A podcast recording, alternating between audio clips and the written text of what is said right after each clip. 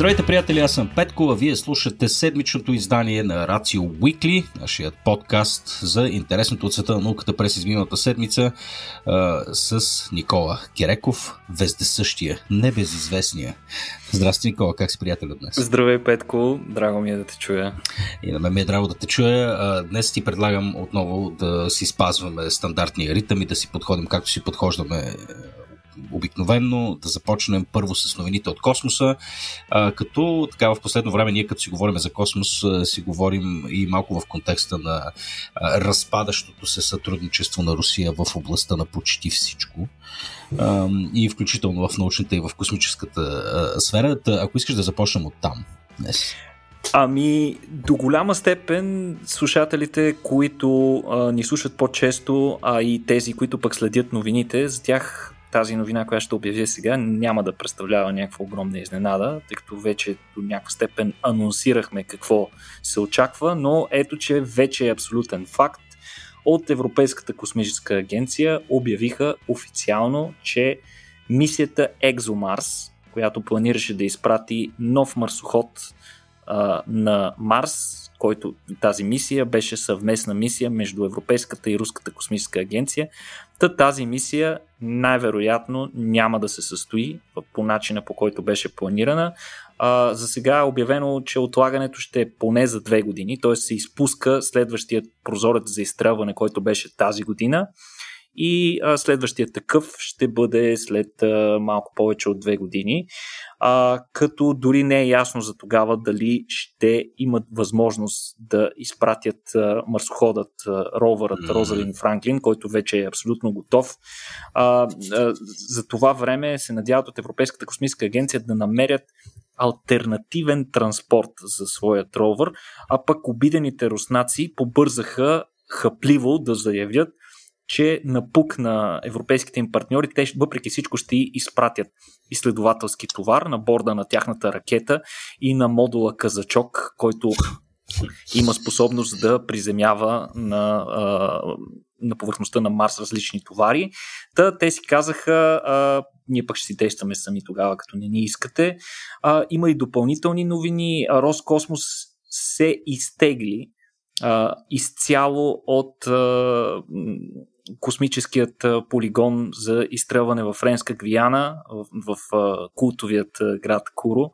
А, та, те се изтеглиха целия си персонал там. Вече няма руснаци на територията на Френска Гвиана, с което те заявиха, че няма да има скоро изстрелвания на Союз там. Нека напомним, че а, специална модифицирана версия на ракетата Союз се изстрелваше от Френска Гвиана, а, като а, това беше много успешно партньорство между Европейската и Руската космическа агенции, като практически нямат нито един неуспешен старт от там.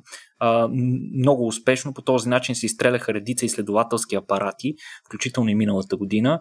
А, по този начин, поради тази причина, отпадат няколко мисии на ЕСА. Едната това са ти два сателита Галилео, Галилео М10 и Галилео М11. Обсерваторията Еоклит, която се очакваше от ужасно много време, за съжаление няма а, ще се забави безсрочно. И а това е, извинявай, още... това е, това е защото, защото нямаме ракета носител, така ли?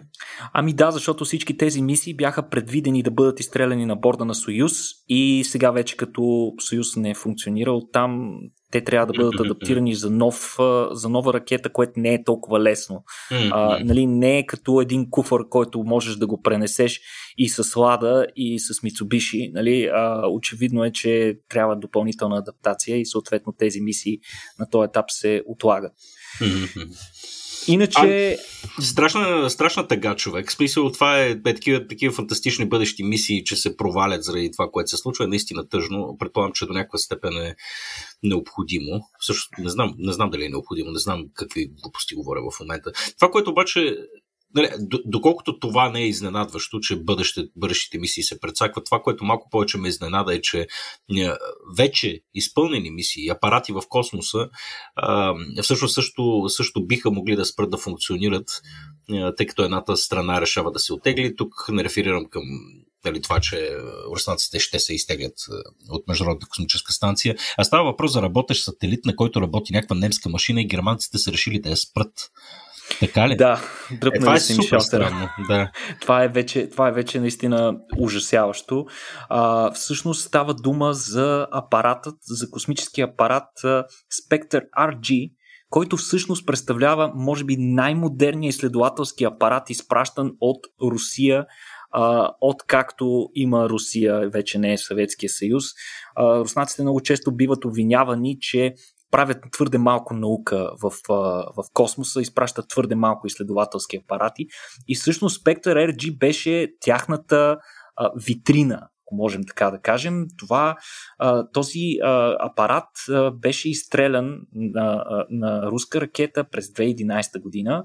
Апаратът се намира на Лагранж 2 точката, на около 1,5 милиона километра от нас, а на борда му има един изключителен инструмент, инструментът Еросита, който е основният инструмент на сателита. Той пък е дело на немската космическа агенция, които работят в сътрудничество с Роскосмос като а, всъщност този апарат трябваше да извърши първото заснемане на цялото небе в рентген, рентгеновия диапазон с а, средна енергия, като това е вече представител на високотехнологичната високоенергетична астрономия, на която имаме доста малко а, апарати и представители, а, за да се засекат а, петко рентгеновите лъчи, а всъщност това не можем да го правим от Земята тъй като земната атмосфера блокира по-голямата част от рентгеновите лъчи. Тоест, единственият начин да наблюдаваме Вселената в рентгеновия спектър е да изпратим нещо в космоса.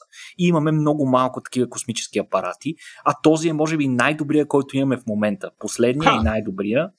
А, като благодарение на тази информация, която се трупа, можем да изучаваме черни дубки, структурата на Вселената, източници на рентгенови лъчи в космоса, каквито са най-екстремните събития, сливане на неутронни звезди, свръхнови и така нататък. И всъщност какво се случи? На 3 март от Немския авиокосмически център, които оперират въпросният апарат, обявиха, че спират временно работата на апарата и цялостната колаборация с руска страна. Руснаците бяха доста изненадани, трябва да признаем. Те не очакваха наистина, както и ти сам каза, вече работеща мисия, която функционира от няколко години и изпълнява научната си програма, просто да спре. Очевидно, че немците имат контрол над апарата, който руснаците нямат. А, и а, всъщност а, колаборацията включва това, че половината от научните данни а, пък отиваха в а, руски научни организации, където руски учени могат да боравят с тях. Очевидно сега този трансфер на данни е спрял тотално. А, руснаците пък заявиха, че спират а, колаборацията с немските си колеги по научни проекти на Международната космическа станция, някаква форма на а, такова безмислено отмъщение. А, иначе мисията струва около 600 милиона долара трябва да сме честни. И въпросният апарат Еросита, който не е единствения, но основният апарат на борда на, на, на, на, на този сателит, е до момента извършил едва половината от планираните си 8 пълни картирания на звездното небе, като оставаха още 4 години от експлуатационния му срок, за който трябваше да си довърши а, картирането. Очевидно, няма да успее да го направи това. Наистина, изключително жалко е това, което се случва в момента за всички нас, защото в тази ситуация наистина всички губят. моята, моят апел в случая и, и моят коментар по, по този повод е, че според мен науката в, в случая трябва да бъде над държавните интереси. А, не виждам по какъв начин това може да промени решението на, на властите и на правителството в Русия да променят политиката си спрямо Украина. Разбира се, че няма да го променят, това няма какво да се заблуждаваме, но пък съдбите на цяло поколение учени в Русия, които се занимават с анализа на данни, е буквално предрешено. Те не могат да извършат повече науката, която правят там. Съответно, те или трябва да се откажат, или да намерят начин да избягат. Нека напомним, че от Роскосмос пък въведаха специални ограничения на целия си персонал, Петко, включително и на научния, те нямат право да напускат страната. Естествено, да. да.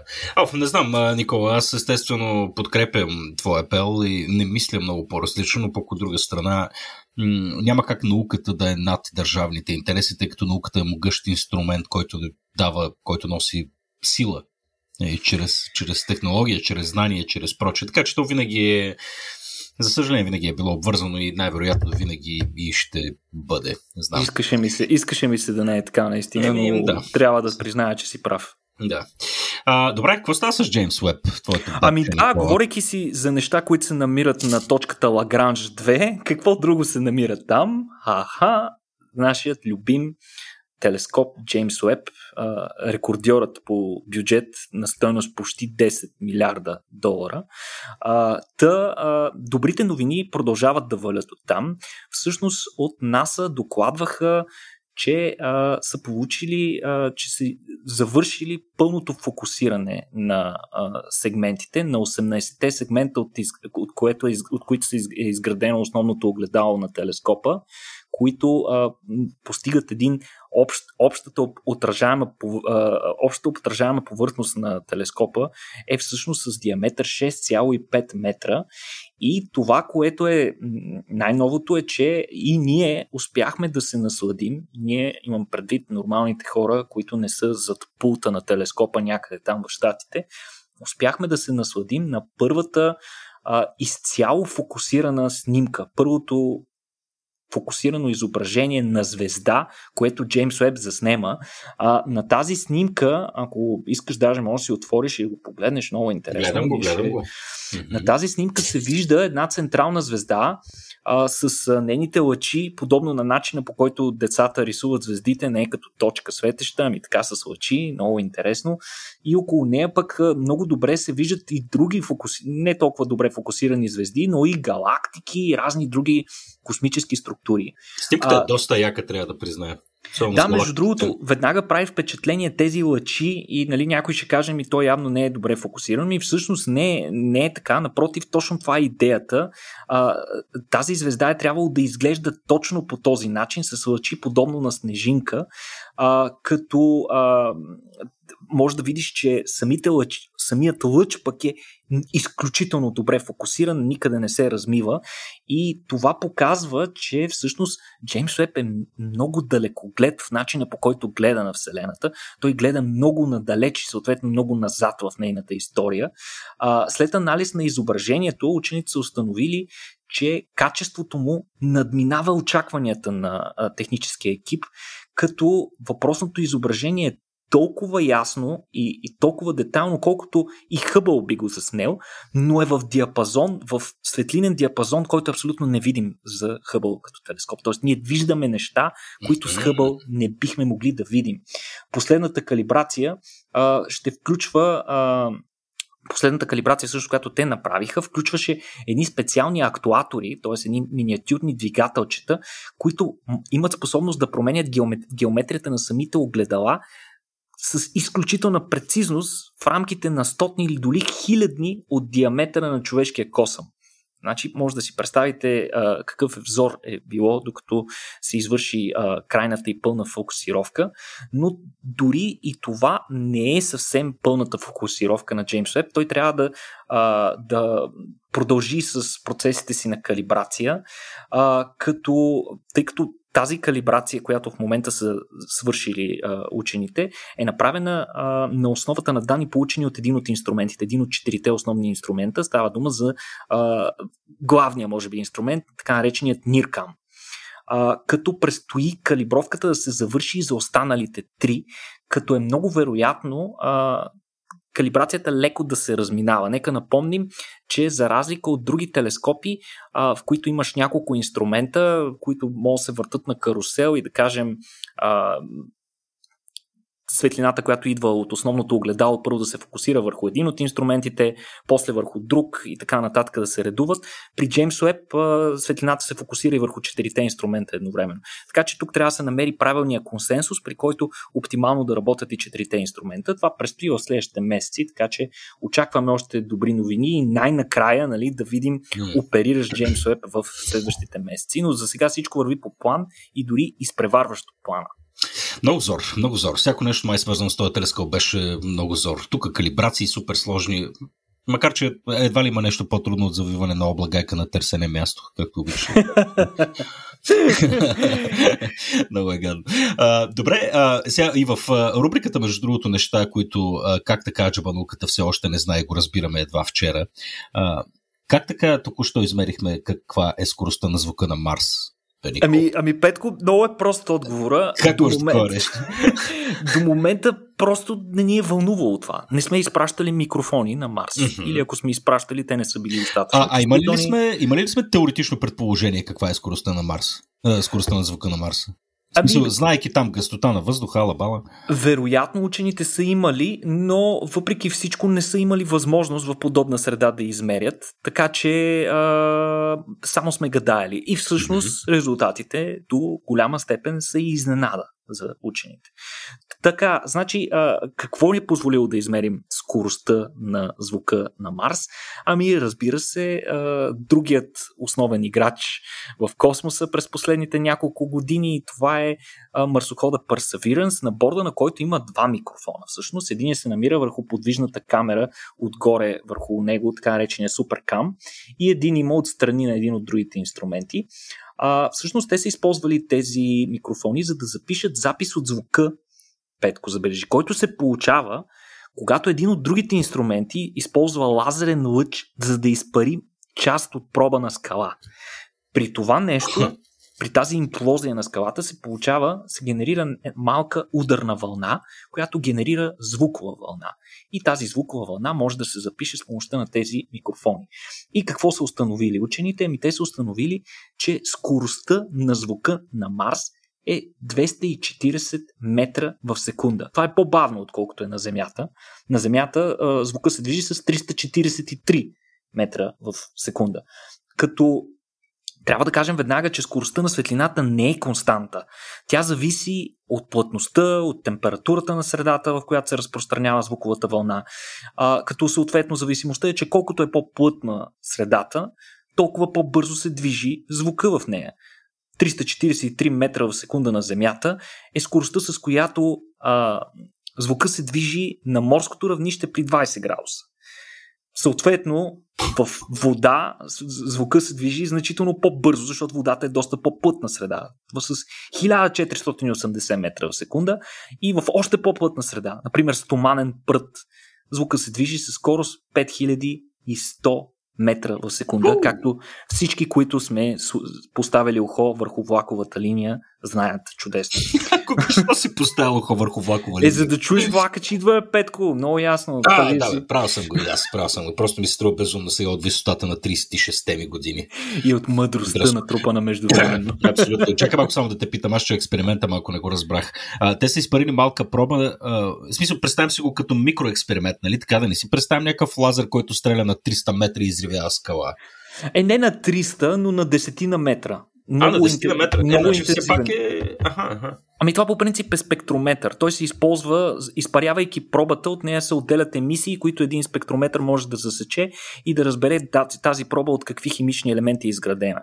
Да разбираме това... ли, че Perseverance има лазер, който може да ми разтопи черепа, ако реши? Абсолютно, абсолютно. Значи това практика е въоръжен. А, не го бях гледал от тази гледна точка. Да, това е много интересно. Ако има някакви марсианци, е, ще можем да пуцаме по тях. и, и най-вече да ги чуем как крещят вече. Но, но много интересно а, всъщност, че високата чувствителност на акустичните сензори на борда на Perseverance пък може да позволи, нали, този експеримент ни позволява ние да разширим малко научната му програма и с помощта на тези ефекти ние можем да мерим а, много малки разлики в температурата на атмосферата, тъй като промяната в температурата променя и начина по който звука се разпространява и неговата скорост в съответната атмосфера на, на, на Марс в случая толкова прецизно можем да мерим тази температура, колкото нито един от другите апарати няма да може да ни позволи. Така че изведнъж ние сме се озовали с един нов инструмент, който до сега не сме и вярвали, че имаме.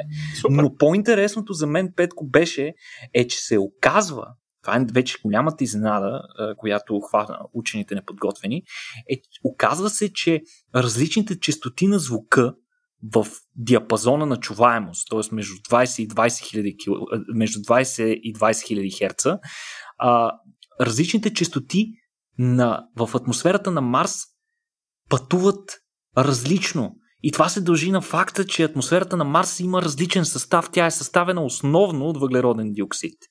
И сега оказва се, че високите частоти, нещо от сорта на да, даже и доста по-високи, не успях да го докарам, но високите частоти пътуват по-бързо от ниските частоти поради особености в вибрациите на молекулата на въглеродния диоксид.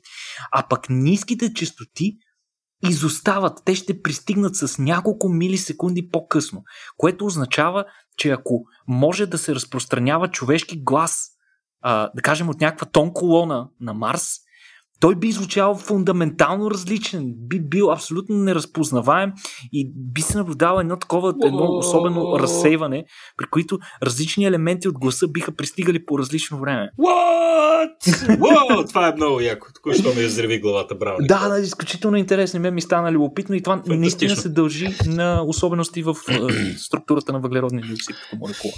Много яко, много яко. Добре, правим с тебе една кратка пауза и се връщаме след малко, за да си говорим за животинско поведение.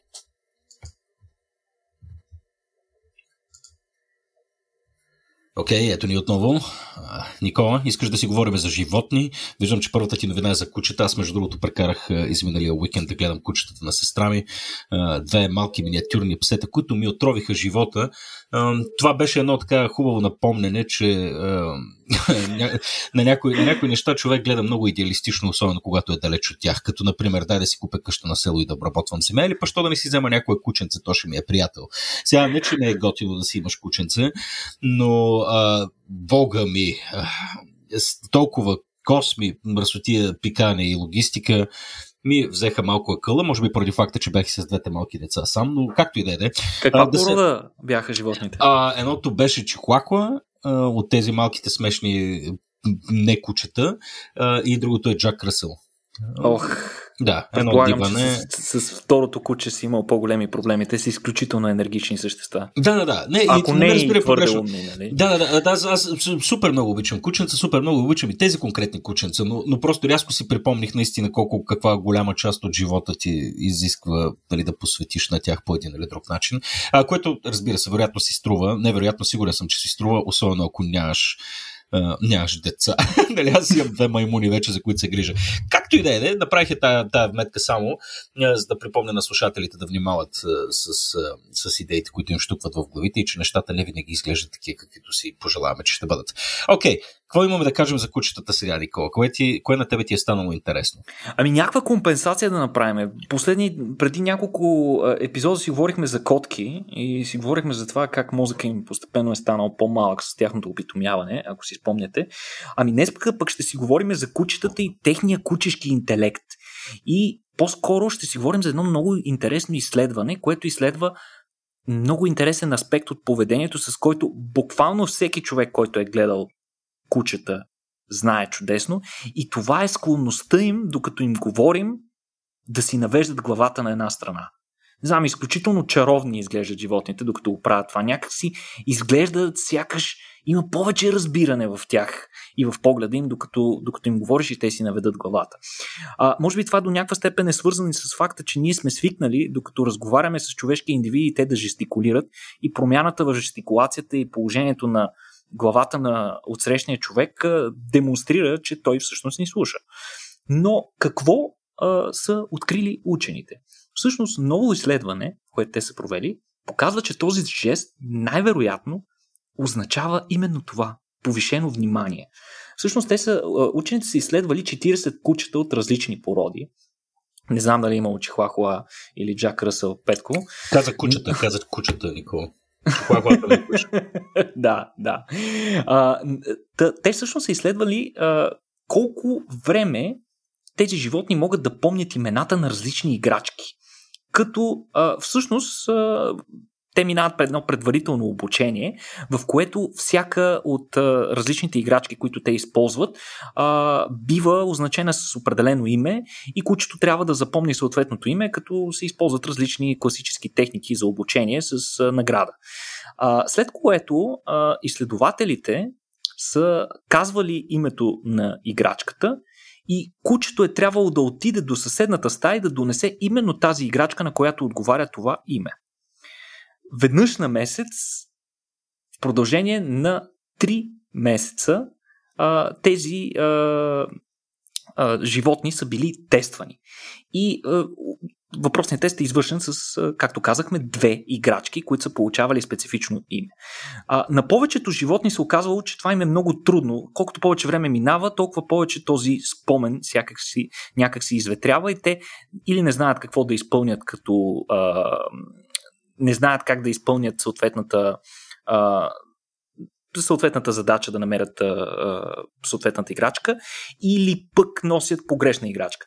Но Оказва се, че при 7 бордър колита, които безспорно са едни от най-умните кучета, а, известни до момента, се справили много по-добре от останалите. Всички те а, имали нещо общо. И всъщност това било, че а, те навеждали главата си в страни, когато им се дава команда много по-често, отколкото другите кучета, които често бъркали командите. Разликата била голяма. В смисъл 43% от случаите, в които им се дава команда, те си навеждали главата, докато при кучетата, които не изпълнявали правилно командата, само 2% го правили. И сега Очевидно има някаква корелация между навеждането на главата и успеха при изпълнение на някаква задача. Затова учените са провели допълнителен тест вече само с тези бордър колита. Междувременно, чисто трагично, едно от тези животни е умряло. Мисъл не се споменава каква е причината, но експериментът е, за съжаление, продължил с 6 кучета. И а, тогава те са им дали малко по-сложна задача. Използвали са вече 13 играчки с различни имена.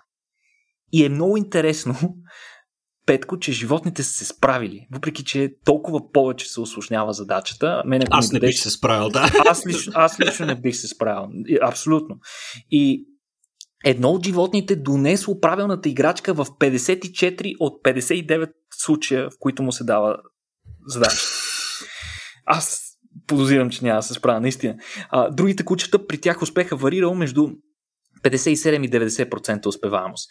А, изглежда, според учените, а, че това навеждане на главата, което се наблюдава, сигнализира повишено внимание на кучето. То те слуша, имаш цялата му, а, цялото му мозъчно внимание в точно този момент. И а, до голяма степен, също според тях, това демонстрира и менталния процес, свързан с извикването на спомена който свързва именно името на дадена играчка с визуалната представа за нея. Така че това е един цял процес, който всъщност се а, иллюстрира с този малък жест, който правят животинките. Иначе, а, интересно нещо, което учените са установили е, че всяко куче навежда главата си в една конкретна посока винаги. Тоест, нещо като левичарството и, девич... и десничарството при нас.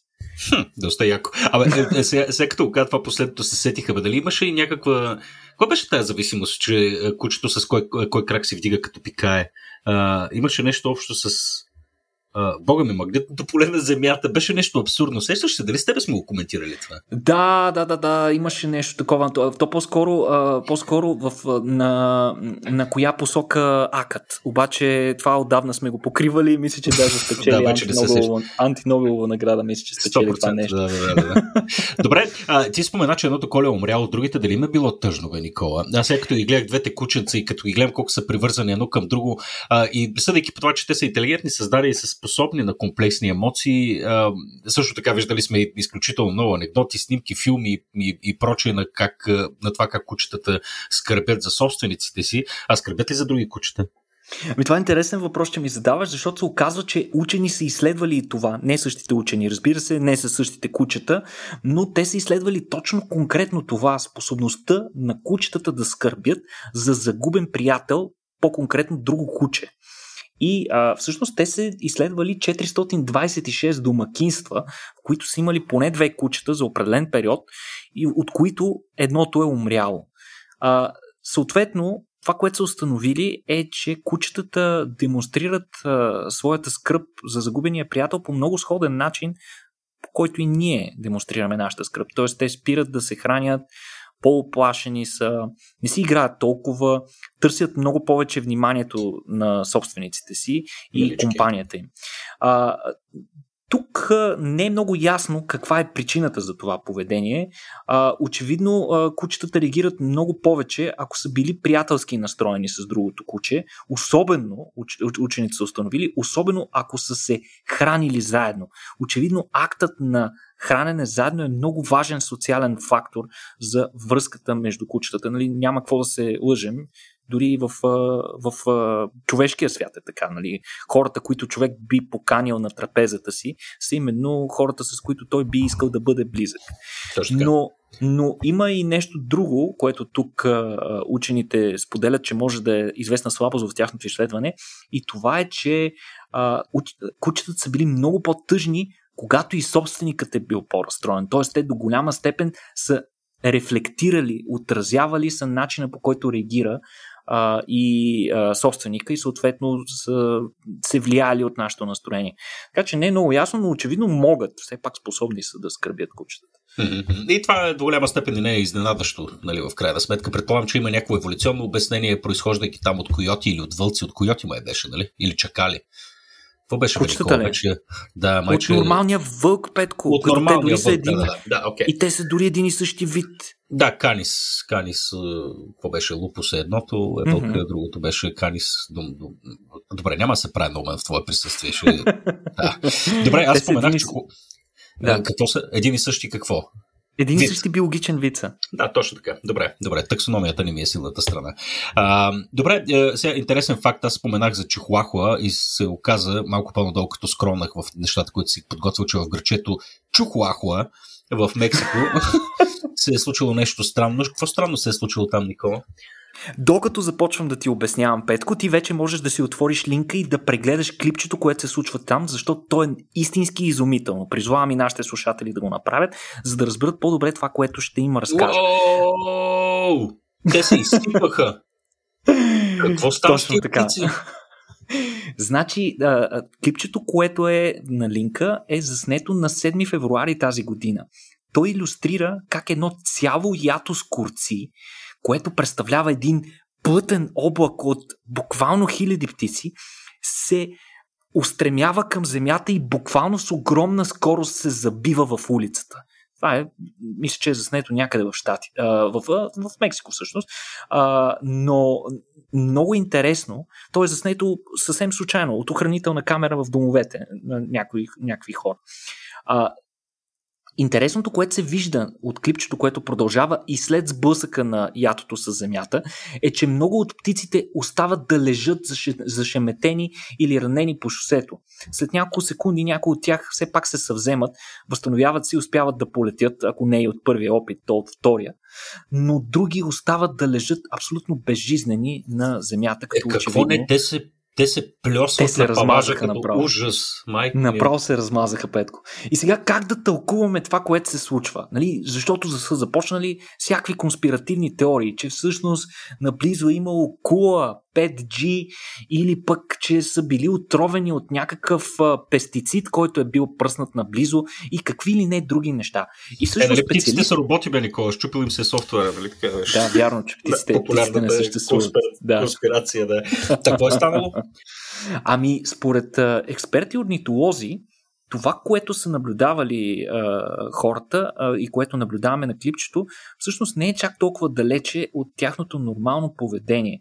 А, всъщност, това поведение, което наблюдаваме, е поведението на скорците при бягство от хищник. като най-вероятно става дума за ястреб или сокол, който на клипчето не се вижда, но а, съответно експертите правят предположението, че странното им поведение се дължи на а, такъв хищник, който се е спуснал към тях.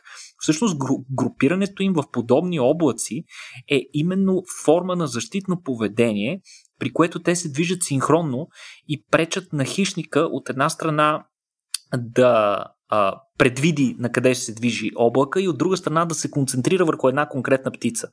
И по този начин се намалява успеваемостта на хищниците. Нали, на пръв поглед изглежда, изглежда просто, нали, като хищник и видиш един огромен облак, просто се устремиш средата и се не ще хванеш. Обаче се оказва, че не е така по-трудно им е на, на хищните птици да уловят скорци по този начин. Един от начините, по които обаче хищниците се справят с това, е като внимателно контролират траекторията си на спускане към ятото по такъв начин, че да ги притиснат към земята и по този начин да им попречат да бягат в едно от направленията. И най-вероятно тъкмо това е, се е случило. Хищника ги е притиснал до земята и те вече са били набрали доста скорост. И всъщност вътре в облака отделните птици се ориентират на къде да летат, не по това, което виждат пред себе си, ами сам по птицата пред себе си. Тоест, а, до голяма степен те са малко или много слепи и не виждат какво се случва. Тоест, те са разбрали буквално в последния момент, преди да се ударят в асфалта, какво точно се случва. А, но, но е изключително много интересен пример. Много, много интересно поведение при птиците. Мен също много ме шокира първоначално, като видях. Чакай, че пак гледам клипа, човек и не мога просто. Това е, е така на репит. Ужасно, ужасно. Уф! Добре, хубаво, че има... А, не, какво значи хубаво? А, на мен първата ми така интуитивна реакция беше точно точно това, което ти споменава в началото, нали, че пак ние нещо сме прецакали, я вятърна турбина, я нещо, нещо друго сме направили. А, оказва се, че има естествени причини. Но сега като сме тръгнали по тази тангента, Никола, нека си говорим за нещата, които всъщност май очевидно ние прецакваме. Сега идва лятото, всички планираме отпуски, търсим си най-подходящото място, къде да отидем на море и се оказва, че съвсем скоро и в Антарктида това ще е възможно. Какво става в Антарктида, бе, Никола?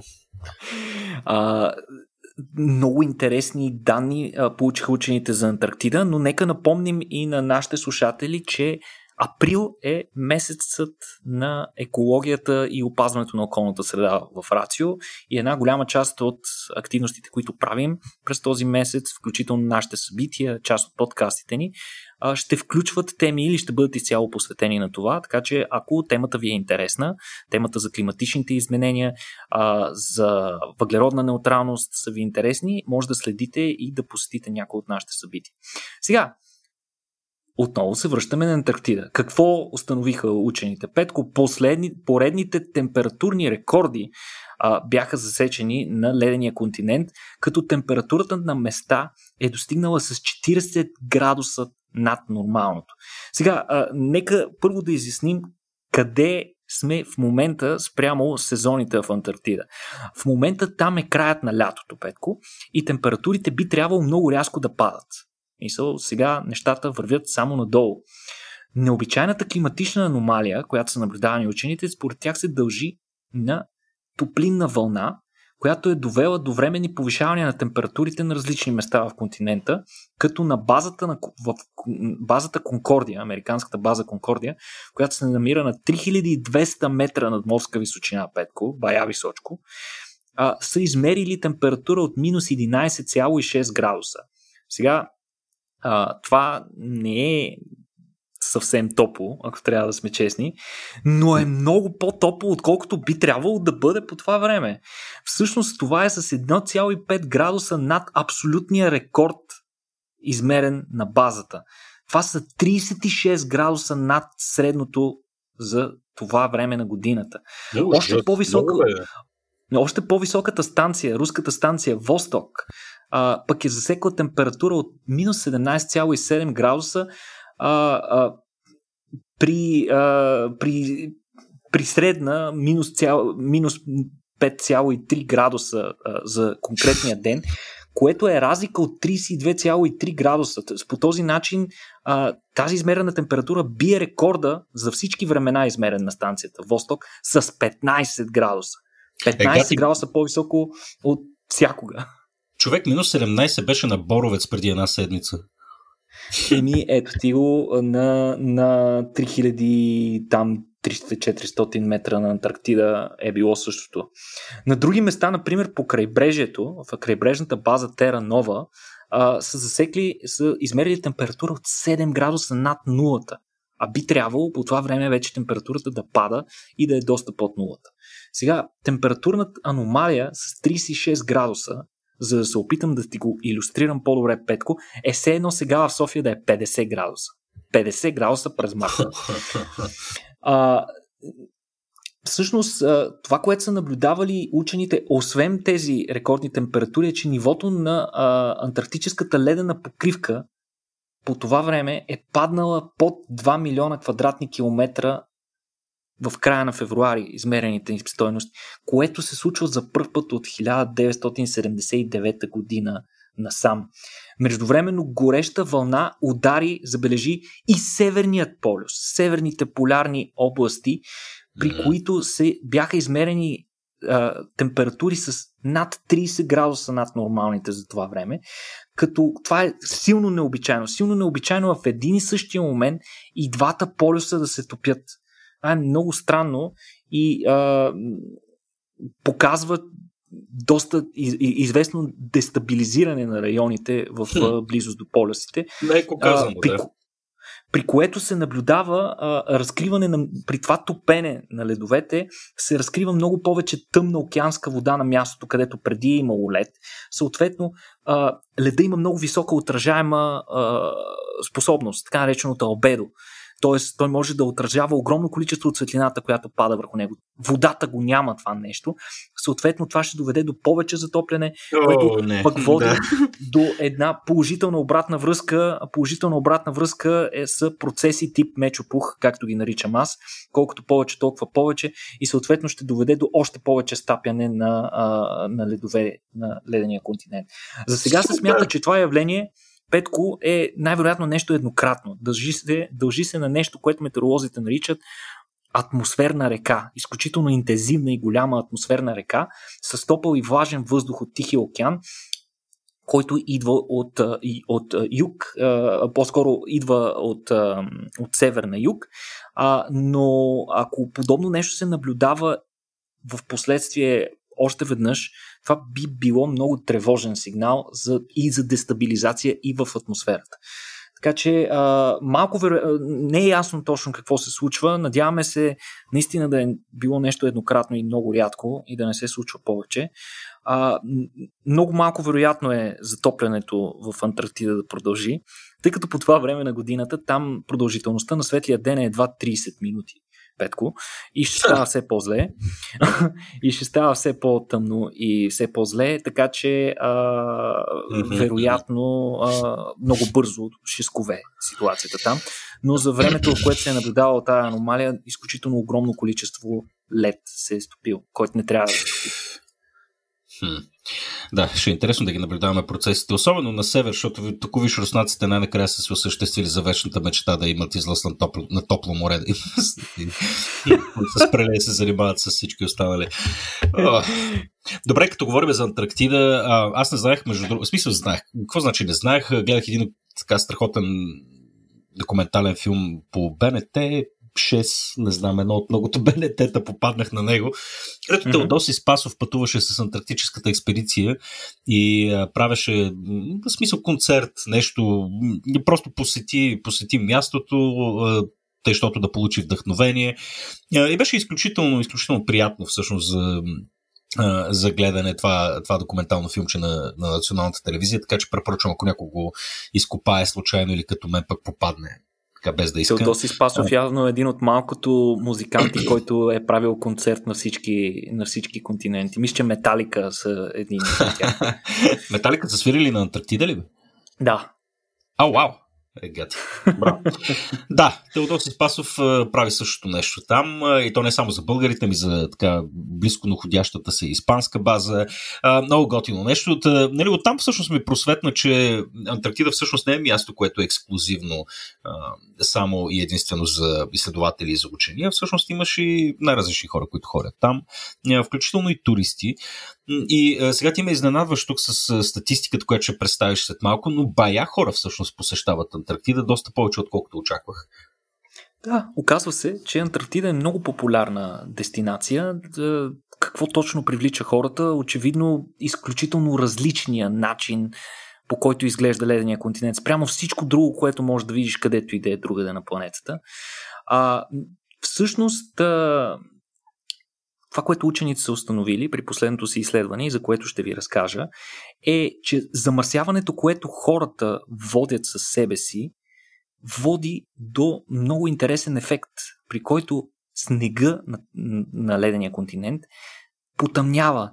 Съответно, това потъмняване, както говорихме по-горе, отново става дума за обедото, тук в случая обаче не говорим за лед, говорим за сняг и това потъмняване води до преждевременното му стопяване и подобно стопяване вече са наблюдавали учените в близост до а, различни изследователски станции и места, които са популярни като туристически дестинации. Сега, първо няколко, из, няколко интересни статистики да кажем. През лятото, а, което в, на Антарктида продължава между ноември и март, на Антарктида постоянно живеят около 5500 човека. Средно, горе-долу на годишна база. А за сметка на това средно 53 000 туристи посещават а, континента, ледения континент а, през същия период, като тенденцията всъщност е за повишаване. Все повече а, такива антарктически лайнери отиват и водят туристи а, в близост до брега на Антарктида или дори на някои от островите в а, близост до Антарктида, където те могат дори да се разходят там по ледената покривка. Сега, основният проблем, за който споменах в началото на тази новина, е така нареченият черен въглерод. Black Carbon се нарича на английски термина. Това по същество представляват сажди, сажди, които се получават от най-вече от самолети, кораби, хеликоптери, генератори в, на изследователските станции и така нататък. Това са все уреди, които използват фусилни горива и при изгарянето на тези фусилни горива се отделят въпросните сажди. Сега учените са събрали 155 проби от сняг от 28 места в Антарктида между 2016 и 2020 година в зона, която е била с много широк диаметър от 2000 км. И това, което те са установили е, че в снега на, в близост до а, изследователските станции, в близост до туристически места, е а, а, съдържал концентрация от 3 нанограма сажди за грам сняг. Сега, това нищо не ни говори, но най-лесно просто да го сравним с снега в места от Антарктида, които човешки крак не е стъпвал или стъпва доста рядко. И разликата е 4 пъти. 4 пъти повече такъв а, въглерод има в състава на този по-особен сняг. И на всичкото отгоре, на най-замърсените места, най-северните части на Антарктида, тези концентрации са достигали до 10 пъти над тази норма, до 8 нанограма на, на грам сняг. А, тези части са в близост до аржентинската база Есперанца, където пък са и концентрирани повечето бази. И тъй като там има повече инфраструктура, някои от а, туристическите а, круизи към Антарктида достигат до тези бази и дават възможност на хората да стъпят на на последния останал континент, вероятно, на който не са стъпвали. А, а, но, както споменах, наличието на този черен въглерод, очевидно, щом го наричаме черен въглерод, той много прилича на сажди, т.е. тъмене, на, на, като въглен. А, той а, поглъща много повече енергия, идваща от Слънцето и това води, че този сняг, замърсен с този въглерод, много по-бързо се топи от останалите, от останалите количества сняг като учените ясно са установили корелация, че там, където концентрацията е по-висока, съответно нивата на снега в близост до въпросните станции е била силно понижена и започва да се понижава все повече през последните години. Сега, всеки посетител, това учените, които са установили, е, че всеки посетител на Антарктида допринася за стапянето на 83 тона повече сняг годишно. Това е за всеки човек.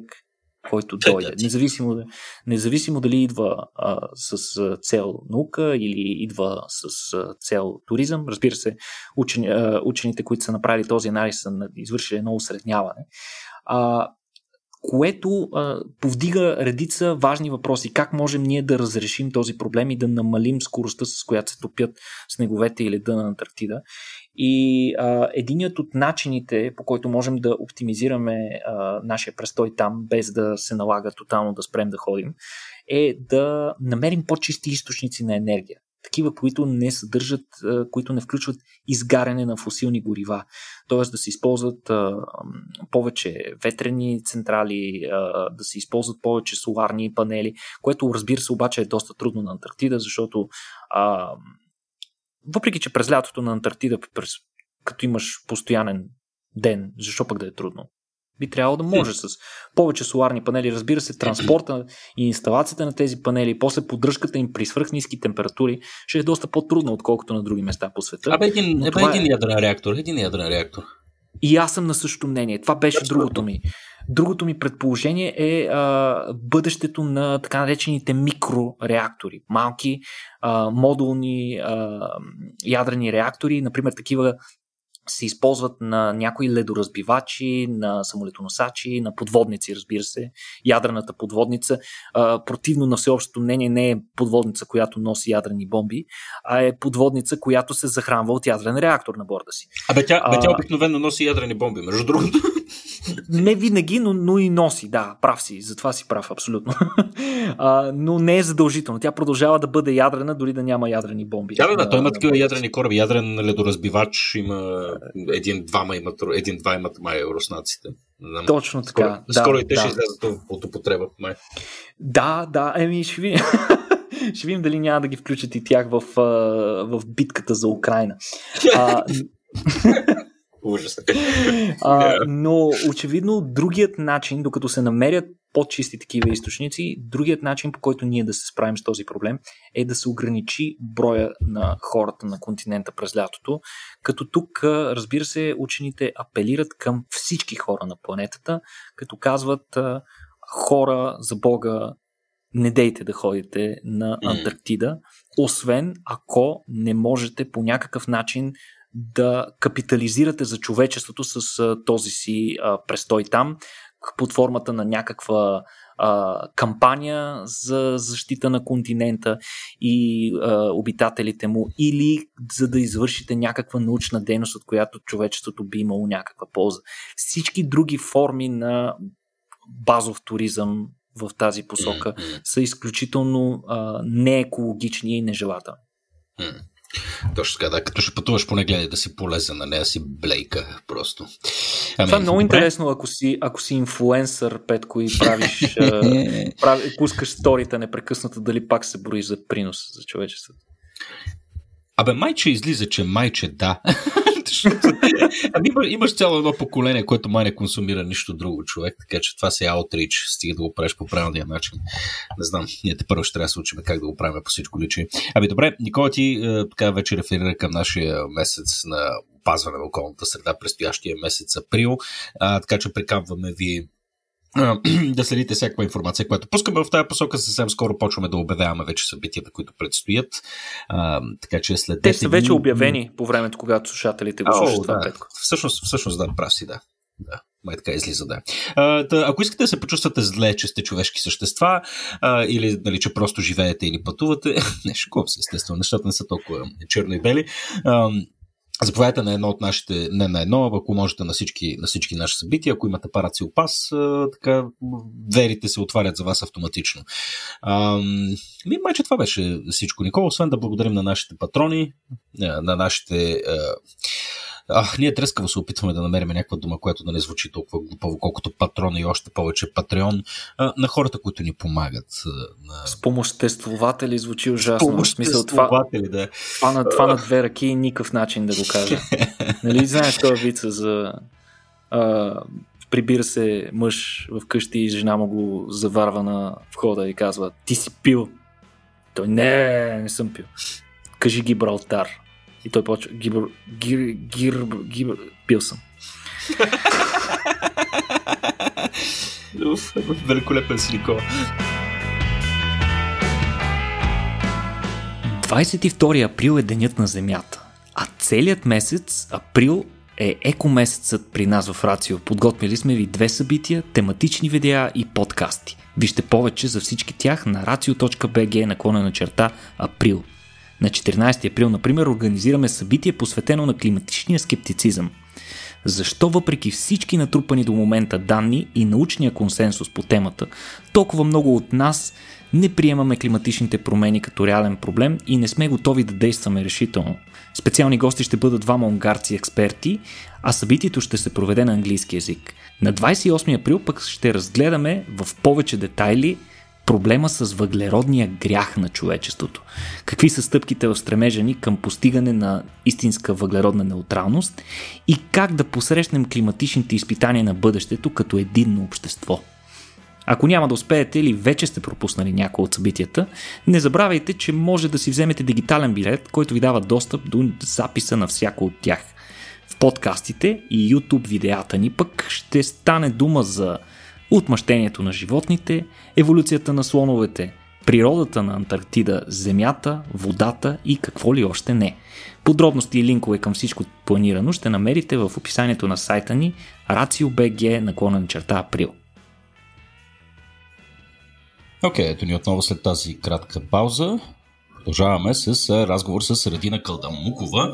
А, както казах малко преди паузата, но въпреки това ще се позволя да я представя още веднъж. Тя е магистър по геоекология, занимава се с градинарство. Тук мисля, че с нея а, така ще си намерим обща приказка. И а, така допълнително се интересуват иновации в областта на земеделието, устойчиво развитие, устойчиво използване на природни ресурси и прочее. Тя е от авторския екип на платформата Климатека. Радина, здравей! Здравей, приятно ми е. Как се чувстваш? Добре съм. С настъпването на по-топлите температури и настроението се нормализира и се подобрява. Успя ли да излезеш вече навън и да хванеш търмъка? Е, все още не, но да, скоро. Аз точно с това се занимавах, между другото, точно тази, тази сутрин и е, за мен е изключително удоволствие първо да положа физически труд, което е доста рядко вече, но и е, също така да, да така, очакването с нетърпение да видя до една-две седмици какво точно ще изникне. Посадих си цветя, неща, стана, стана фантастично. И даже обмислям да си направим тук и в кварталната градинка зад блока една хубава зеленчукова градина. Да видим дали това нещо ще мине. Е, чудесна инициатива. а, да, това е нещо, с което ние, Никола, така споменахме малко преди паузата, че всъщност градското, градското земеделие, такъв тип микроградинки, всъщност е а, един от основните, един от многото, един от многобройните начини, по които ние ще се стремим колективно да достигнем някаква форма на устойчиво а, градско развитие. А, ти какво имаш да кажеш по този въпрос? Всъщност, това каква в смисъл, доколкото знам, това е някаква тенденция по-скоро в Западна Европа, в Штатите се вижда, че това нещо се случва. Има ли това нещо, има ли го това нещо в България вече? Случва ли се? Да, със сигурност може да се каже, че и ние не изоставаме чак толкова много от световните тенденции. В столицата има доста доброволци, които се занимават с градско земеделие от може би над десетилетие, като да, те го правят абсолютно нали, доброволно, с а, собствени средства.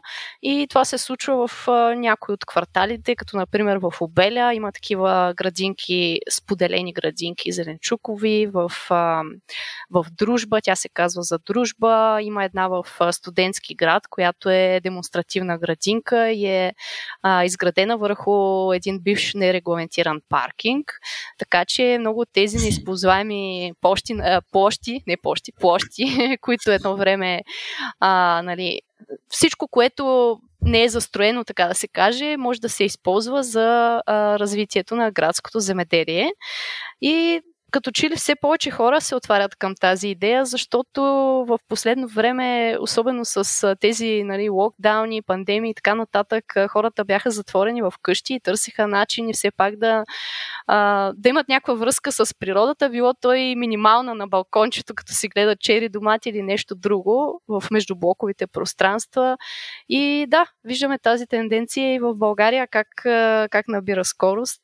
И това е нещо много похвално, защото а, ние като граждани би трябвало да имаме правото да, а, да променяме градската среда, в която живеем, така че да бъде по-здравословна, по-приятна за всички нас и а, промените да се случват а, с помощта на хората и Mm. да има един такъв и образователен ефект, все пак, за децата само, и подрастващите. Да. Само, да, само преди да предам микрофона на Никола, който сигурен съм, че има строго научни въпроси към теб, а, да попитам как стои чисто от, от към регулаторна страна. Аз сега мога ли приема някакъв общински терен, който е изоставен да си, така само синикално да реша, че искам градинка и да си я закопам?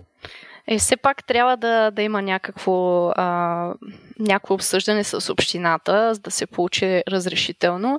В момента а, идеята е такава, че а, в столична община ще се внася един такъв а, а, проект доклад, който има точно такава цел да либерализира малко а, нали, тази сфера, така че хората да имат по-лесен достъп до такива изоставени общински парцелчета и пространства.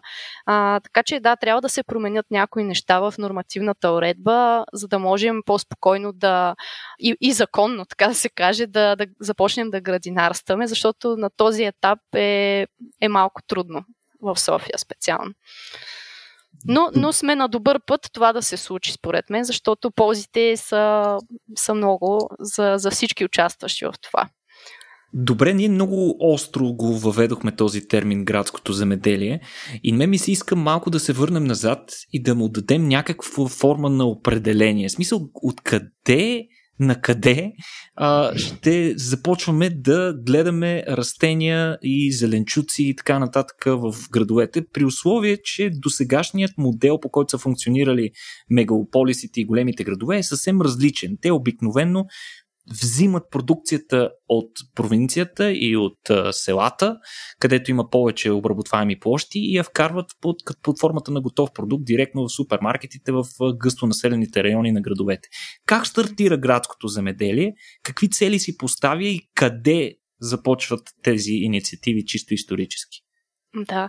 А градското земеделие, може да се каже, че все пак града един ден е бил и всъщност е бил а, и село. Защото, например, в София има квартали, които са били села едно време. Нали? Примерно аз живея в Надежда и в по-точно в квартал Връбница 2, което едно време е било село Връбница и тук е имало прасковени градини. Което означава, че все пак града не винаги е бил толкова откъснат от нали, от а, земеделието, от връзката с земята и така нататък.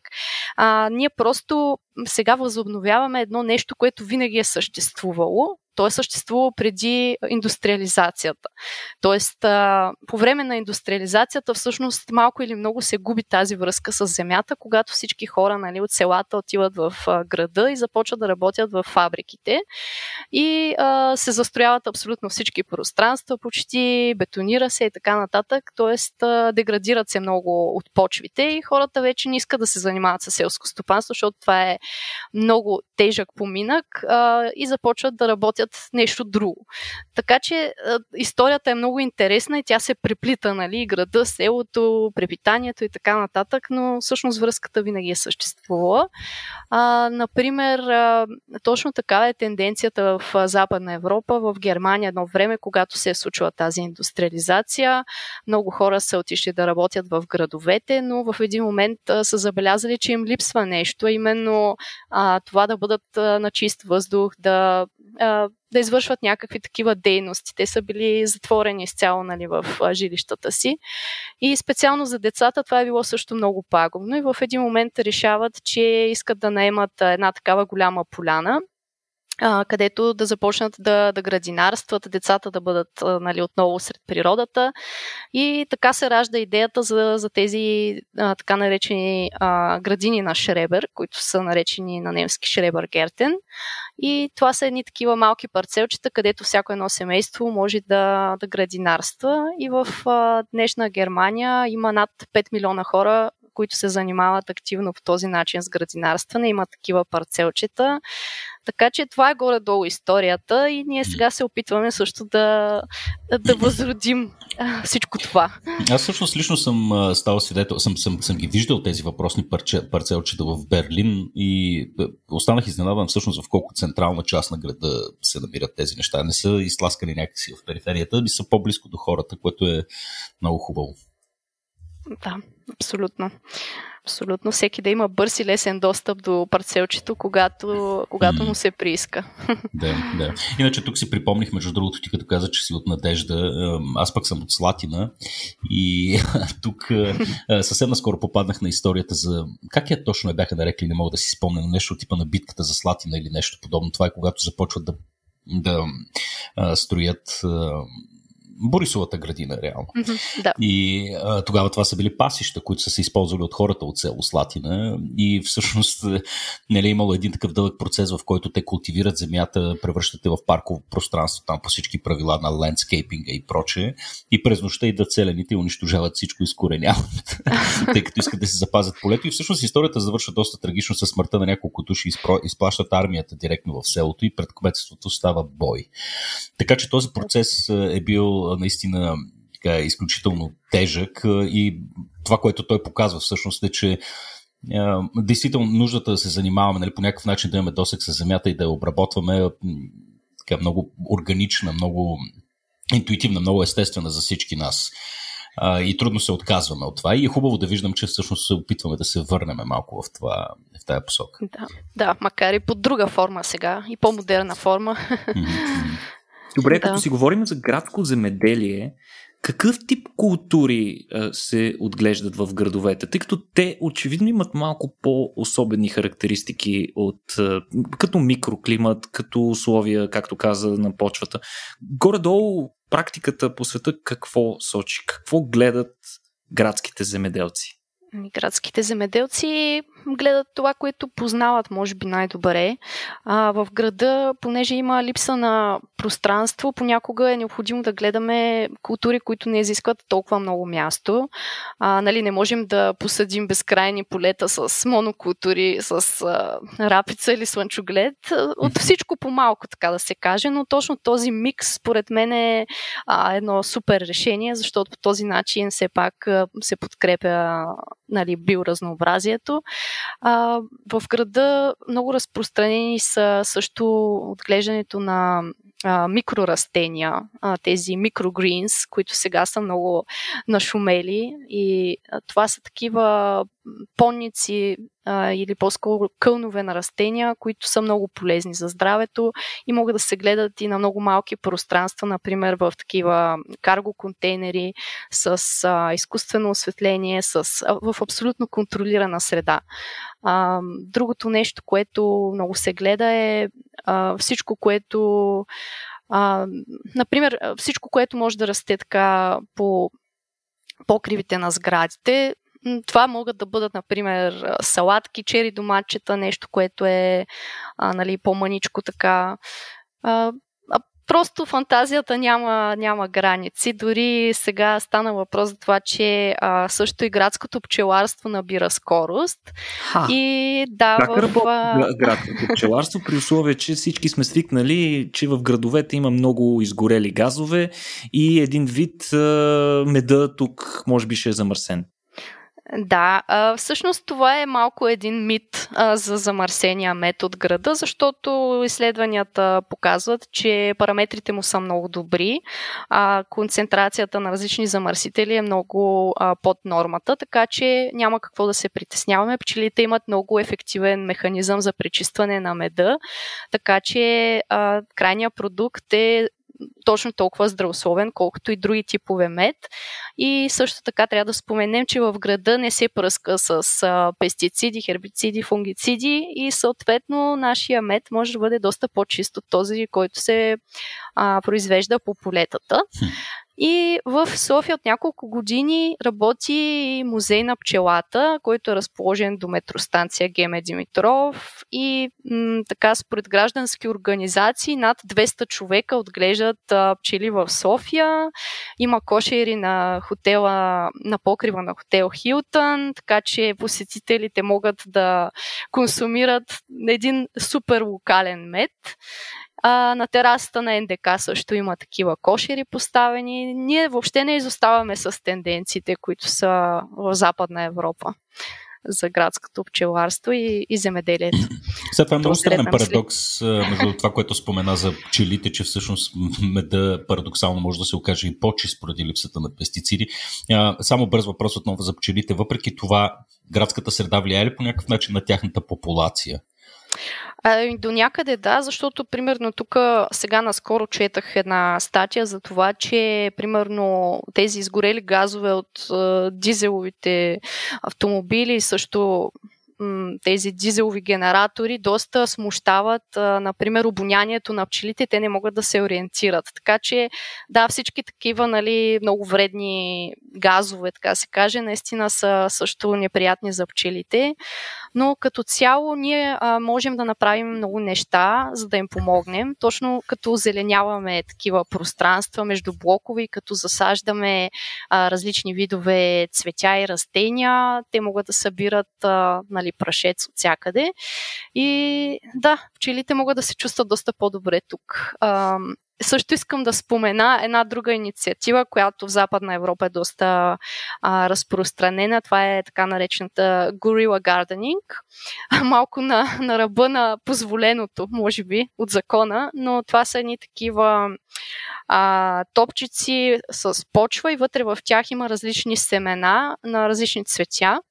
И всъщност градинарите, които а, това искат да го направят, просто ги хвърлят някъде в парка или близо до реката от тях израстват а, различни цветя, които са добре дошли за пчелите и други опрашващи насекоми.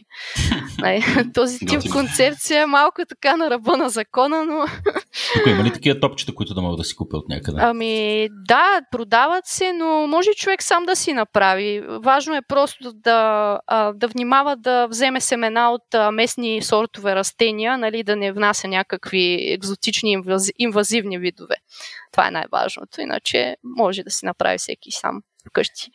Добре, а като си говориме за мегаполисите по света, знаем, че развитието на ситито, така да се каже, на центъра на центъра на града, обикновено води до много сериозно сгъстяване на сградите, увеличаване на тяхната височина и изобщо концепцията за такава свободна площ, която може да, използва, да бъде използвана за такова типично земеделие, каквото сме свикнали да си да възприемаме, е много силно ограничена. Как решават проблема там? В смисъл, чували сме за така наречените покривни градини, разни скрити оранжери, вертикални оранжери. Как, как, какви са концепциите в, в това да, концепциите са много и най-разнообразни, но тези ферми на покрива наистина са голям хит. А, в, нали, в Париж, в Франция сега а, има прият закон за новите сгради, където на покрива трябва или да се инсталират а, фотоволтаични инсталации, или а, да се покрият с а, зелени площи самите покриви, за да могат да поемат, а, например, при един по-силен валеж, да поемат по-голяма част от валежите така да, да не се стига до тези неприятни наводнения, на които сме свидетели в града понякога и задръстване на канавките и така нататък. А, една такава ферма на покрива а, се открива през 2020 година в а, Париж и тя е най-голямата градска ферма върху покрив а, в света и се нарича Нью Парис и всъщност е на площ от около 14 000 квадратни километра. може да си представите wow. това колко огромно нещо е и може да произведе до 1000 кг органична прясна продукция на ден а, в а, нали, под формата на нормални лехи и хидропонни лехи, такива, които нямат почва в тях, и аеропонни колони, където също а, може да си представи човек, че има а, много такива салатки в самите колони, нали, те си растат от там. И всъщност това е съчетаване на модерните технологии с а, традиционното земеделие. А, и това се прави за да се избегне нали, а, тази тежест върху конструкцията на покрива. Ако нали, се използват а, традиционни а, почви и почвени лехи, това би било много тежко. Нали? Затова се използват такива улекотени конструкции, като тези аеропонни хидропонни а, лехи и колони. И... А ще ни разкажеш да. ли повече какво точно представлява хидропонното земеделие? Защото подозирам, че доста хора свикнали с традиционното им е трудно да си го представят. За тях звучи като някакъв ултра хай-тек. да, да, не е толкова чак сложно, колкото звучи, но това е отглеждането на растения без а, почвена смес, без почва. Всъщност растенията могат да виреят в нещо като заместителна почва, например в пясък, в чакъл, перлит, кокосови влакна или каквото друго си изберем. И всъщност тази ам, нали, смес, която замества почвата, чисто механично поддържа растението да стои, например, в нашата саксия. И а, ние всъщност добавяме само, само вода и чрез водата, т.е. във водата има разтворени хранителни вещества, от които растенията черпят енергията. Това е хидропониката общо взето. Аеропониката е подобно на това, но във въздушна среда и самите корени на растенията биват напръсквани с различни спреове или магла, в които има разтворени хранителни вещества. И така общо взето това са а, такива иновативни методи за отглеждане без, без почва. Добре, ти си споменава в предварителния ни разговори за нещо друго, аквапоника. Това пък какво представлява? аквапоника, какво животно е това? Това е, а, значи, нещо, което съществува много отдавна. Не сме го измислили ние сега, нали? А, то е съществувало в Азия в Южна Америка преди много години. Това е съчетаване на аквакултури и отглеждане на зеленчуци в една система, отново без използването на почва. А, човек може да си представи, че ние гледаме нашите аквакултури, т.е. нашите риби в такива резервуари, или контейнери, а, като а, те са свързани с а, лехи, в които се отглеждат зеленчуци. И така, урината от, и екскрементите от рибите, които те произвеждат, а, отива при растенията. И те с помощта на различни бактерии, всъщност този амоняк, например, се разгражда от бактериите и става на нитрати, и тези зеленчуци използват а, а, тези хранителни вещества, нитратите за своя растеж и отново пречистват водата, която отива обратно при рибите. Това е един изцяло затворен цикъл, в който а, ние не внасяме никакви синтетични торове или нещо друго. Абсолютно цялата система може да се самоподдържа и всъщност е нещо наистина изключително, което може да а, намали използването на вода до 90%. Тоест, а, когато не ги отглеждаме в почва зеленчуците, това също допринася за по-ефективното използване на, на ресурсите като цяло. Това доста прилича на естествените начини, по които функционират и екосистемите, в които отделните видове и, и, и самите елементи в средата, като вода и други разтворими съединения, си взаимодействат по много сходен начин. Има един своеобразен кръговрат, а, при която системата остава стабилна дори при дори при разни промени в условията. А, ще ни кажеш ли пък повече за това, което споменахме по-рано? Вертикално а, земеделие. Какво означава вертикалното земеделие, вертикалното отглеждане на растения?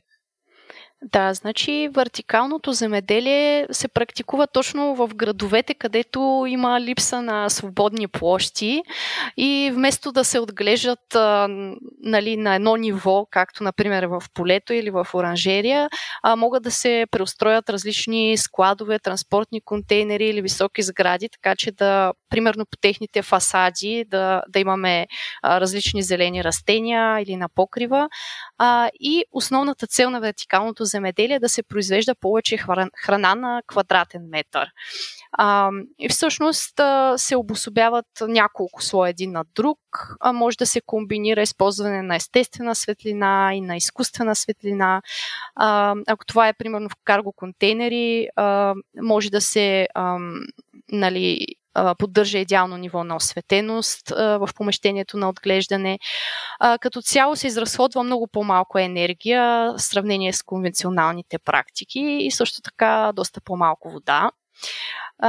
И всъщност ползите от това вертикално земеделие е, че ние можем да, да произвеждаме повишено количество култури, независимо от външни фактори, защото то не се влияе чак толкова много от такива бури, циклони, дъждове и, и други нали, метеорологични явления. И по- по-малко е вероятно тези вертикални ферми да усетят а, тежестта на неблагоприятния климат.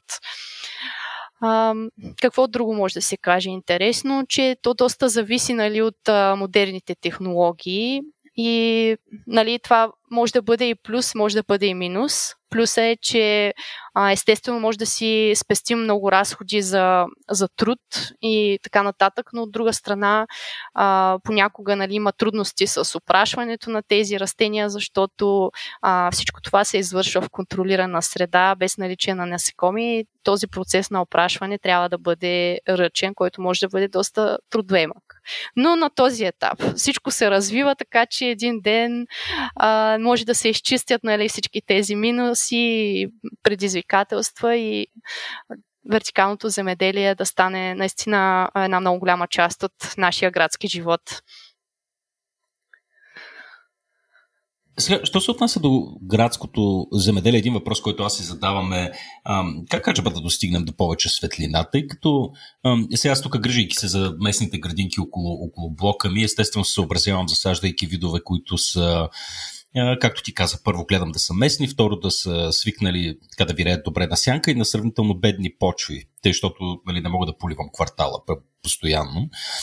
Но светлината със сигурност се явява доста сериозен проблем, тъй като всички сгради хвърлят доста плътни сенки и това на практика намалява видовото разнообразие, така да се каже. Но това, което на мен е любопитно е всъщност доколко тази тенденция да се сменят, примерно, уличните лампи с, с лед осветление, тъй като всеки аматьор градинар, вероятно, или човек, който се опитва да си гледа нещо вкъщи, знае, че ам, лед лампите осигуряват един така, широк спектър а, светлина, който позволява на растенията да виреят добре.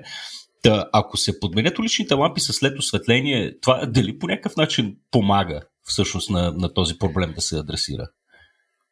Възможно е, но все пак трябва да се направят някои опити първо. Аз лично нямам такива директни наблюда... наблюдения за това. А, но наистина проблема с, а, да, с светлината в градовете понякога е доста голям заради това плътно застрояване, което се получава, но а, да, според мен могат да се използват различни а, иновации както, например, споменахме това вертикално земеделие, което а, всъщност точно това е неговата, неговата идея, че а, такива пространства, като вертикалните фасади а, или както казахме преди това, покривите на сградите могат да бъдат използвани точно за да не се, а, за да бъдем по а, по-независими от, а, от светлината или от липсата на това. А, всъщност, мисля, че да, новите технологии също могат да, да помогнат в това направление, но за сега аз лично нямам наблюдения.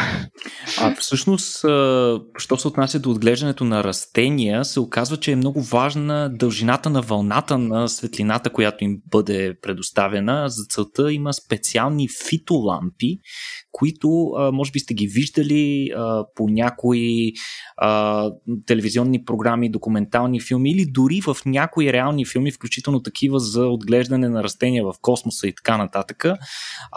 Те може би сте обръщали внимание, че са, имат една такава много особена виолетово-цикламена а, светлина в такъв цвят. Това се дължи на факта, че те се правят с едни LED, кружки, LED а, източници, които са едни такива вертикални ленти, в които има, мисля, че съотношението беше 3 или 5 към 1, т.е. 5 червени светодиода и един син. Нещо от този сорт беше а, или обратното, не си спомням, но тафито лампите са специфични, не са типичните LED кружки, които можеш да намериш в уличното осветление и те дават много висока продуктивност на растенията, така че по този начин ние можем да караме растенията да растат още по-бързо, като ги осветяваме и през деня и през нощта, така че до някаква степен можем да постигнем и по-висока продуктивност. Сега, а, моя въпрос пък е а, свързан точно тъй като вече замесваме новите технологии. А, очевидно е, че в градовете има все по-малко хора, които могат да държат мотиката правилно.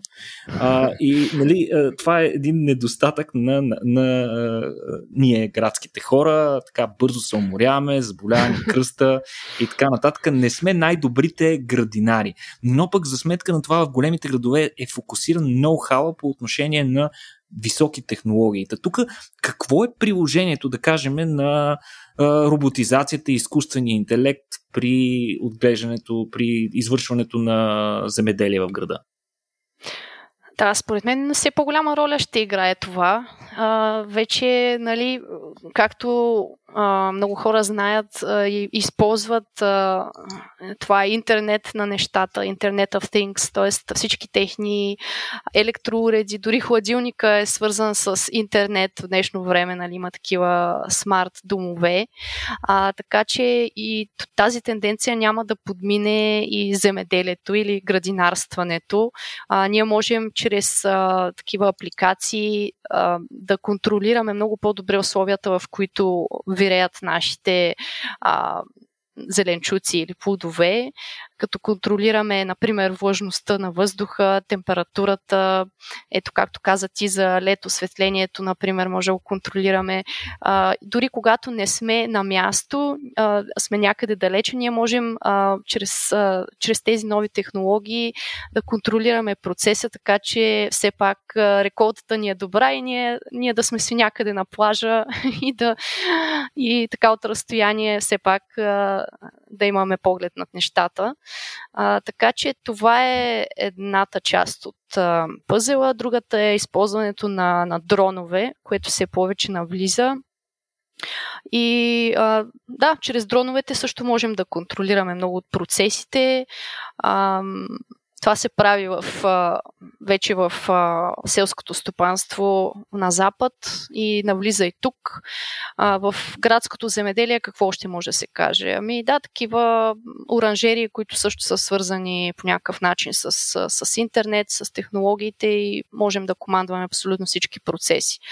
А, такива оранжери съществуват вече и в България и навлизат масово.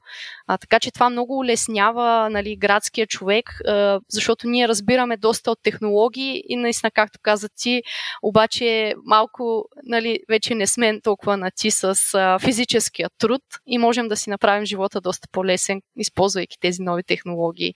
И мисля, че това наистина е бъдещето в крайна сметка. Добре, какви са основните предимства на градското земеделие? Защо да влагаме усилия в него? Защото поне на пръв поглед изглежда, че то няма да може да нахрани градовете, колкото и ефективно да го направим, поне с сегашните технологии. Да, за сега само няколко процента от а, нашата консумация може да, да разчита на градското земеделие, защото ние се храним доста разнообразно и с някои доста екзотични продукти, които не виреят на нашата географска ширина. А, но като цяло а, градското земеделие спомага за, за една образователна кауза, за добрия пример. А, например, как деца и подрастващи могат да се научат а, на това откъде идва храната. А, започват се добри практики, а, започват се такива колективни занимания, изграждане на м, различни общности. Тоест, а, социалният аспект също е много важен. А, наред с това, когато градът става по-зелен, а, всъщност това допринася за по-здравословната околна среда. А, например, а, може би сте виждали тази снимка, където а, една и съща улица е показана с или без а, дървета и всъщност виждаме една много голяма разлика в температурата на улицата, нали? А, как на, на слънце и на сянка, каква е разликата в температурата. Точно това се получава и а, при градското земеделие, когато имаме много а, озеленени парцелчета и така нататък. А, това намалява ефекта на градския топлинен остров. И също другото, което е могат да се използват а, неизползваните ресурси от града много по-ефективно. А, ние казахме, че града е наистина като един паразит, който само консумира нали, храната, която се произвежда извън границите му, но всъщност а, ние тук произвеждаме толкова много отпадъчни ресурси, които обаче не се оползотворяват. Например, а, въглеродните емисии, които са добре дошли за растенията. А, имаме една градска среда, която е от 2 до 3 градуса по-топла, отколкото примерно на полето, а, имаме отпадъчни води, имаме толкова много буклук, който всъщност може да се превърне в един много ценен компост. Всичките тези нали, битови отпадъци, които изхвърляме всеки ден, те ако се оползотворят като компост, всъщност а, а, това е идеално за, за почвата. А, така че града може да предложи много неща, на градското земеделие, но въпросът е просто да се, да се менажира малко по-добре. Така че също да, а, да се представи тази концепция за кръговата економика. Тоест, абсолютно всеки ресурс може да бъде оползотворяван и нищо да не се губи. Това е. Добре, добре ам, ако, ако някой, слушайки този подкаст, всъщност се е заребил и си, казал, и си казва така, искам да стана горила гартнер или искам да се грижа собствената си градина или пък искам да създам собствена леха, а, откъде този човек може да получи така се каже, ноу-хау, някаква организационна помощ. Ти спомена за няколко вече проекта, които са се осъществили в рамките на град София, а, но все пак на къде ще ни насочиш за първи стъпки? Ами да, значи тези инициативи, които споменахме за споделените градинки, те имат а, собствени фейсбук страници, а, където човек може да нали, комуникира с тях и да потърси връзка с а, организаторите.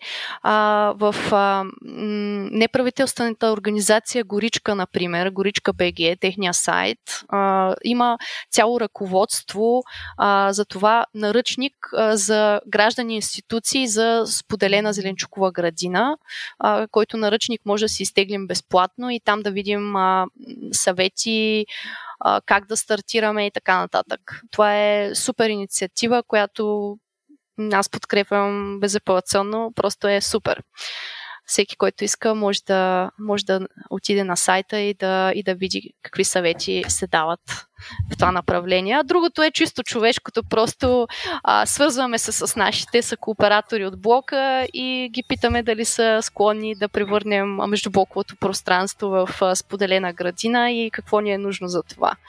А, да. да.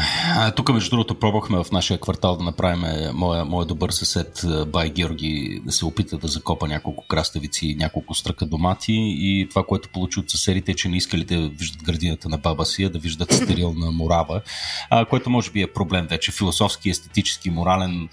А, процесът ще е дълъг, да видим. да, видим. да. Добре, във всеки случай, е, Радина, много ти благодаря за, за това участие. Аз лично съм много надъхан и от преди този разговор, но сега още повече е, да, така, да продължавам ентусиазирано да се занимавам с градинарство. Надявам се, че и повече хора и някои от хората, които слушат подкаста, също ще тръгнат в тази посока. Пожелавам успех на теб, на Климатека и на всичките инициативи, в които участвате, тъй като това е изключително важно. Ползите вече ги споменахме, мисля, че е излишно да ги, да ги повтаряме и сме благодарни, че има, че има хора като вас, които да насочват главите ни в малко по-неконвенционална неконвенционална посока. Благодаря за поканата. Всичко ами, добро. Ами, благодаря на Радина, благодаря и на Никола. А, това беше всичко от нас за днес. Може да ни подкрепите в сайта Patreon, както правите повечето от вас, така че на вас сме ви изключително благодарни. А, може да следите какво предстои да се случва А, през следващия месец, месец на който, в рамките на който ще обърнем внимание на а, природата, околната среда, климата, месец, който сме посветили, наобщо казано, на Земята. А, така че следете какви събития предстоят и се надяваме да ви видим скоро на живо. Това беше всичко от нас за днес. До следващата седмица. Чао!